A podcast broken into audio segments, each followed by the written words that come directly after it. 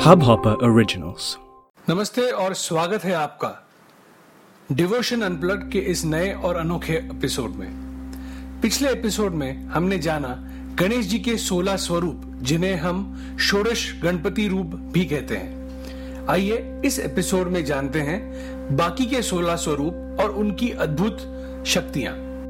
ये शक्तियाँ इस प्रकार से है कि ये सारी हमारी मनोकामनाएँ पूरी करती हैं और वो भी अपने मनो इच्छित या मन में जो इच्छा है, उस भावना को पूरा करती हैं। और इसी के साथ ही ये भी जानते हैं कि भगवान कृष्ण ने उनके परम मित्र सुदामा को कौन सा वो व्रत करने कहा था, जिसके चलते उनका सारा दुख, दारिद्र्य और पूरी समस्याएँ खत्म हो गई।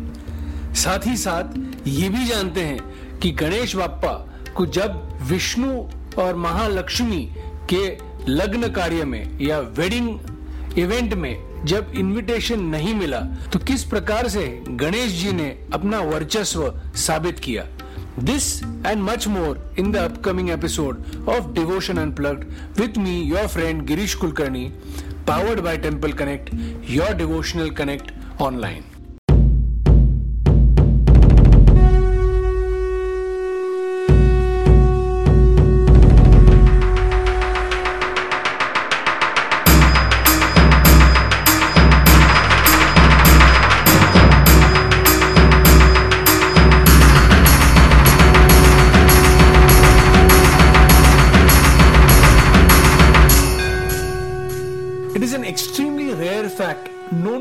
Us. 32 powerful avatars or swarups of Ganesh Bhagwan who will bless us and the devotees with their desired or mano ichhit boons if worshipped wholeheartedly. Let us today understand the second part, the second 16 swarups or avatars of Ganesh ji. दोस्तों, जो 32 नामों का, नामों की जो श्रृंखला है या 32 अवतारों की जो श्रृंखला है, उसमें पहले 16 जो नाम थे, जो इसके पहले एपिसोड में हमने जाना, जिसे षोडश गणपति स्वरूप भी कहते हैं, उसके बारे में सारे डिटेल्स हमने इसके पहले एपिसोड में शेयर किए। इस एपिसोड में हम बात करेंगे एका विविष्टि गणेश नामों के बारे में, गणेश अवतारों के बारे में, उसके महत्व के बारे में, और क्या वर्शिप करके आप कौन सा मनोइच्छित फल प्राप्त कर सकते हैं। दोस्तों, सत्रहवा रूप इस सीक्वेंस में कहा जाता है या जाना जाता है द्विमुख ये नाम से। द्विमुख ये रूप है जो आपको इनर और आउटर हर्डल्स निकाल के ऑब्स्टिकल्स निकाल के हमें इनर एंड आउटर पीस प्रदान करता है।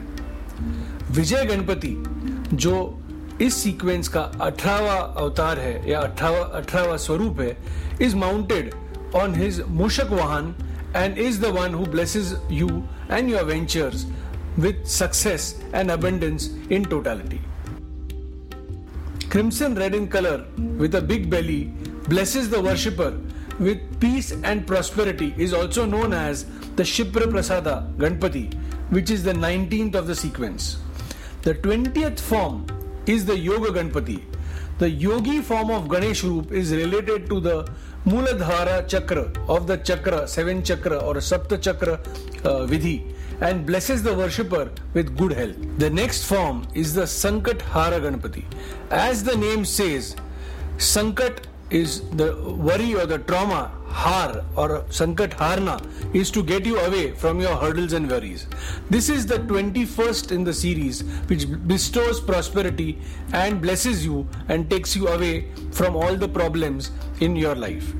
भक्ति गणपति जो गणेश चतुर्थी का मुख्य देवत भी है blesses everyone with plenty of happiness, prosperity and success which is the 22nd in the sequence. The most fierce form of Ganpati is also called the Veera Ganpati which symbolizes courage, peace and prosperity in its own form of the 23rd in this sequence. Urdhva Ganpati is the 24th form which has a golden complexion and he uplifts the devotee to higher heights and resolve all the problems that might be troubling the devotee and by worshipping this Urdhva Ganpati form you will get true true success in all your ventures Shrishti Ganpati, the 25th form of this sequence, is seen with his consort, is known for removal of the obstacles. The next avatar is the three-faced Ganesh avatar, as well called as the Trimukh Ganpati avatar. He bestows the sadhak with success in all forms and leads him in the righteous way of living. This is the 26th of this sequence. The 27th form is the Singha Ganpati. This is a mighty and a fearless form in Singha Roop. By praying at the Roop, the Ganesh avatar protects one from evil eye and any form of negativity affecting the devotee and his loved ones. An idol of this Roop is being seen at the Pandharpur Devasthan, which is near Sholapur in Maharashtra. The 28th form is the Tarun Ganpati, a young form which blesses the devotee with joy, courage, confidence to lead a trouble free or a hurdle free life. The 29th form in this sequence is the Nritya Ganpati. As the name suggests, this Ganpati avatar is largely being followed and worshipped by artists and performing artists. This avatar blesses the performer to the best of its kind and sees to it success is, is established on this worshipper. The 30th form is the Dundi Ganpati form. Friends, all of you who are looking to prosper in the spiritual direction and uplift your spiritual journey, this is the avatar for you to follow. Worshipping this form will not only grow you on the spiritual path but also help you to attain moksha.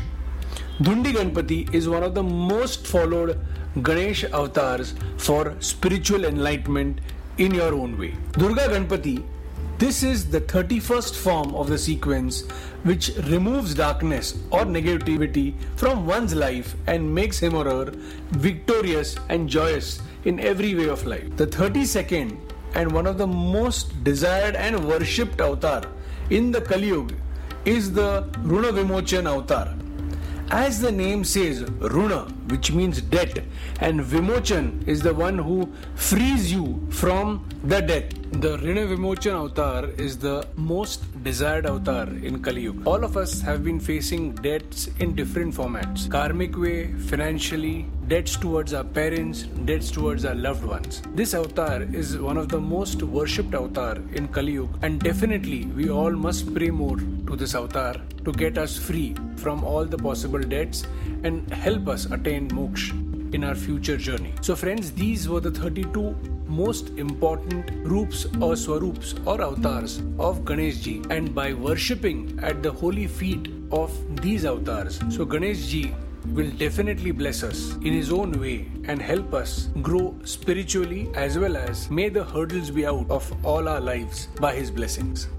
So, friends, with that note, let's move further and understand what was that important pujan Krishna Bhagwan shared with his friend Sudama when Sudama ji visited him at Dwarika and how he got rid of all the dukh, dard and daridrya from Sudama ji's life. This and much more in our upcoming section Rituals of the Week.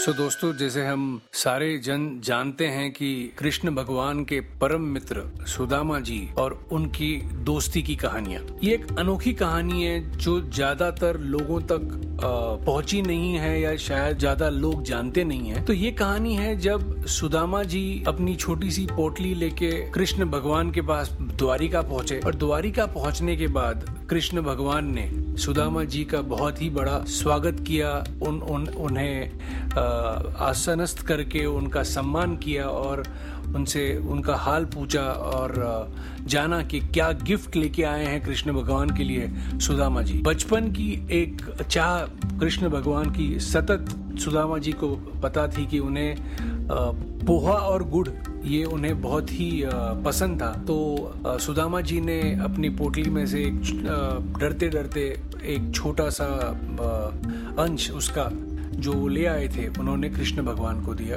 Krishna भगवान बहुत ही प्रसन्न हुए और उन्होंने कहा कि मन ही मन में आ, सोचा कि मेरे इस दोस्त के लिए मैं क्या करूँ जिसके जिसके चलते इनका जो दुख दारिद्र्य और ये जो कठिनाइयाँ हैं ये इनसे दूर चली जाए। तो कृष्ण भगवान के मन में आया कि सत्य विनायक का जो पूजन वो हर शुक्रवार करते हैं। जिससे सारे जन का दुख, दर्द और दारिद्र्य मिट सकता है। ये दुख, दर्द और दारिद्र्य खत्म होके सारे लोग सुखी और बहुत ही प्रसन्न होके अपना जीवन व्यतीत कर सकते हैं। तो इस व्रत के बारे में उन्होंने सुदामा जी को कहा। ये वो व्रत है दोस्तों, जो प्रथम श्री कृष्ण भगवान ने सुदामा जी को करने को कहा, जो कोई भी शुक्रवार, मंगलवार या धार्मिक या अच्छे पावन दिनों पे किया किया जा सकता है। आपके घर पे, आपके दफ्तर में, ऑफ़िस में, आपके फैक्ट्री में या जहाँ कहीं उचित है, ये वो व्रत है जिसके चलते भगवान गणेश की आराधना की जाती है। सब लोगों ने सत्य नारायण व्रत के बारे में सुना होगा। वहाँ पे नारायण या बालकृष्ण या या विष्णु रूप का पूजन किया जाता है माँ लक्ष्मी के साथ में। सो ये सत्य विनायक पूजन इस प्रकार का पूजन है जिसके चलते श्री गणेश जी के चरणों में ये पूजन की जाती है। ये पूजन कोई भी मंगलवार, शुक्रवार या कोई भी अच्छे मुहूर्त या अच्छे दिन पे आप आपके घर पे, दफ्तर में, फैक्ट्री में या जहाँ कहीं आप करना चाहते हो उसे सुचिरभूत होके आप इसे कर सकते हैं और भगवान गणेश आपको प्रत्येक स्वरूप में आशीर्वाद देते हैं कि आप आपके जो तकलीफें हैं उसमें से मुक्त हो और आपकी जो मनो इच्छित जो कामना है वो पूर्ण हो। इसी के साथ में दोस्तों, ये भी जानते हैं कि इस पूजन को जिस प्रकार से कृष्ण भगवान के द्वारिका नगरी में इसमें उन्होंने भाग लिया, भाग लेके उसका तीर्थ प्रसाद ग्रहण करके अपने घर लौट आए। जब वो अपने घर लौट आए तो उन्होंने देखा कि कृष्ण भगवान ने जो व्रत कहा था, जिसमें इन्होंने भाग लिया था, उसके चलते गणेश जी ने उन्हें आशीर्वाद दिया और उन्हें धन, संपत्ति, संतति, विद्या और अपार आयु आप उनको भगवान गणेश ने आशीर्वाद स्वरूप दिया और उनकी सारी मनोकामना पूर्ण हुई। दोस्तों, ये एक बहुत ही शक्तिशाली व्रत है जो मैं आपको और आपके माध्यम से आपके चाहने वालों को बताना चाहता हूँ कि आप सभी लोग अगर कोई व्रत करना चाहते हैं तो ये एक उच्च प्रकार का व्रत है, एक उच्च प्रकार का पूजन है, जिससे आप आपके संकट में से बाहर निकल सकते हैं और आपकी सारी मनोकामना पूर्ण हो सकती है। इसी के साथ में दोस्तों एक कहानी जो, मैं आपके साथ शेयर करना चाहता हूँ गणेश जी के बारे में और किस प्रकार विष्णु भगवान और माँ लक्ष्मी के शादी में ना बुलाए जाने पे गणेश भगवान ने एक एक प्रकार से दिखा दिया कि वो सर्वश्रेष्ठ हैं और किस प्रकार से उन्हें आ, सारे देवों को उन्हें मनाना पड़ा वापस उस विष्णु महालक्ष्मी के विवाह में आने के लिए।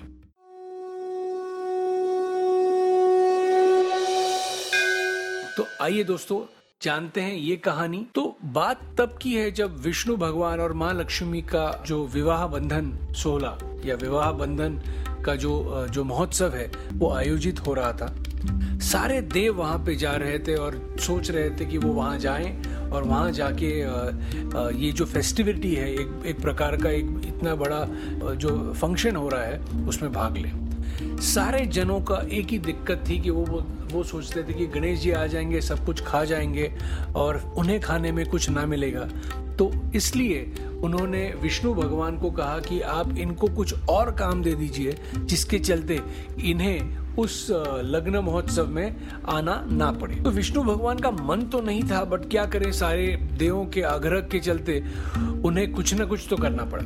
तो उन्होंने क्या किया? उन्होंने गणेश जी को एक रिस्पॉन्सिबिलिटी दे दी कि आप ये जो स्वर्ग लोक है, आप ये स्वर्ग लोक का प्रोटेक्शन करें जब तक ये विवाह सोलह या ये विवाह का जो मुहूर्त है या ये विवाह का जो फ़ंक्शन है, ये कंप्लीट नहीं होता। गणेश जी तो नाराज़ हो गए बट उन्होंने कहा कि अभी ये विष्णु भगवान का एक एक उनकी रिक्वेस्ट है तो उसे किया जाना चाहिए। इस प्रकार जब गणेश जी वहाँ पे स्वर्ग लोक को प्रोटेक्ट कर रहे थे तो नटखट नारद जी वहाँ पहुँच गए।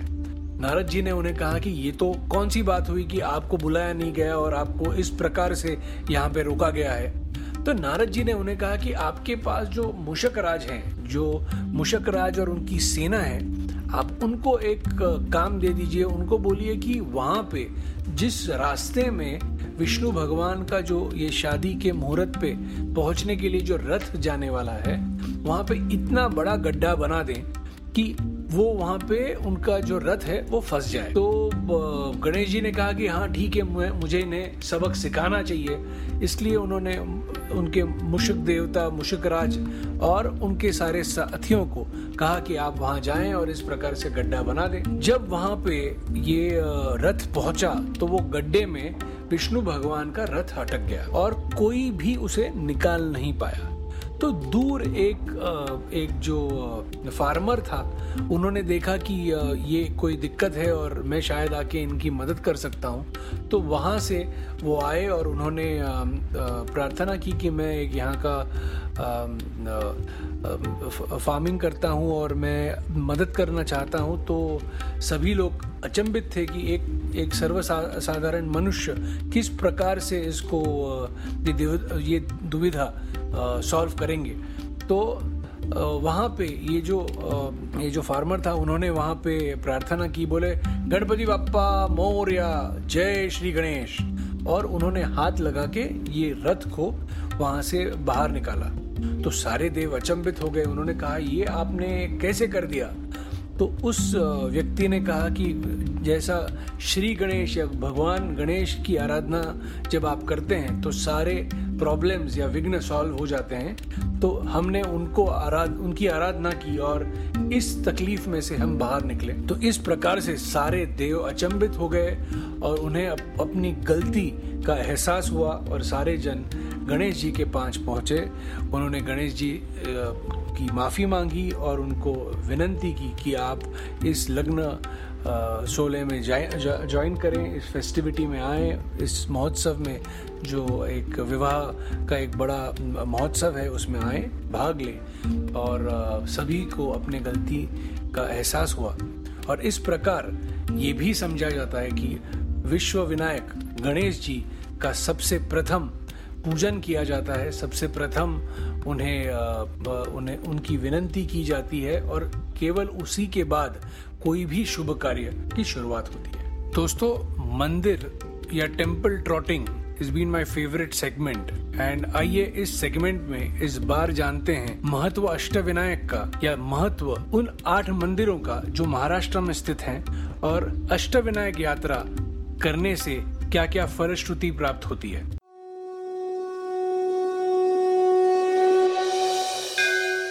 So, friends, welcome to this temple trotting section of Devotion Unplugged, and let us explore the importance of visiting the Ashtavinayak temples across Maharashtra and its importance. Ashtavinayak, आठ विनायकों का मंदिर जो महाराष्ट्र में स्थित है वो इस प्रकार है बल्लालेश्वर मंदिर जो पाली करजत के पास में महाराष्ट्र में है चिंतामणि टेंपल ये थेऊर में है जो पुणे के पास में है लेण्याद्री ये और एक मंदिर है गणेश जी का, जो पुणे डिस्ट्रिक्ट में है, मोरगांव गणेश टेंपल ये अगेन पुणे डिस्ट्रिक्ट में है, जो बहुत ही इम्पोर्टेंट देवस्थान है। महागणपति या रांजणगांव गणपति, ये रांजणगांव स्थित है, जो अहमदनगर के रास्ते पे, पूना से अहमदनगर के रास्ते पे स्थित है। सिद्धि विनायक गणपति, जो सिद्धटेक, जो अहमदनगर डिस्ट्रिक्ट में है, यहाँ पे स्थित है वरद विनायक। जो महाड़ ये जगह पे स्थित है और विघ्नेश्वर गणपति, ये ओजर जो पुना के पास में है, जो नासिक पुना रास्ते में पड़ता है, ये यहाँ पे स्थित है। अष्ट विनायक यात्रा ये महाराष्ट्र में काफ़ी की जाती है, बहुत सारे लोग इसे फॉलो करते हैं और ऐसा भी कहा जाता है कि अष्ट विनायक यात्रा पूरी करने पे आपको मनोइच्छित फल या मनोइच्छित कामना आपकी पूरी होती है। अष्ट विनायक मंदिरों में से चिंतामणि मंदिर is my favourite place to visit this is that Ganapati friends जैसे कि इनका नाम है चिंतामणि। जैसे ये चिंता को हर लेते हैं तो चिंतामणि देवस्थान is one of the Ashta Vinayak which I have been lucky to visit and I urge you that this is one place that you should visit apart from the other seven Ashtavinayak locations and pray at the uh, holy feet of Ganesh ji and He will get you out of your worries and, and traumas. This episode, we would be limiting ourselves to the, the Ganesh festivity and the eco friendly initiative that all of you must be definitely following. I urge one and all and request you to celebrate the Ganesh Utsav festivity with the social distancing theme along with a very strong cause of celebrating eco-friendly Ganesh. So friends, with that note in this episode we understood most about Ganeshji's 16 roops, the way Bhagwan Krishna told his beloved friend Sudama, the secret behind the Satya Vinayak Pujan, the story of how Ganeshji was invited to Vishnu Mahalakshmi's wedding, and finally, the importance of Ashtavinayak Yatra, that yatra which blesses you to all the possible abundance, prosperity, and satisfaction. With that note, I come to an end of this episode of Devotion Unplugged. This is your friend Girish Kulkarni signing off for the day with Ganpati Bappa Moria. Om Namah Shivaya, Om Namah Shivaya, Om Namah Shivaya. इस Hubhopper original को सुनने के लिए आपका शुक्रिया अगर आप भी अपना पॉडकास्ट लॉन्च करना चाहते हैं, तो हब हॉपर स्टूडियो वेबसाइट पे रजिस्टर करें और एक मिनट के अंदर अंदर अपना खुद का पॉडकास्ट लॉन्च करें। यही नहीं स्टूडियो देता है आपको पूरी आज़ादी कहीं भी कभी भी अपना पॉडकास्ट लॉन्च करने की सिर्फ़ तीन आसान स्टेप्स में। तो साथ में अपना पॉडकास्ट शुरू करने के लिए तैयार। Just hop on Hubhopper simply content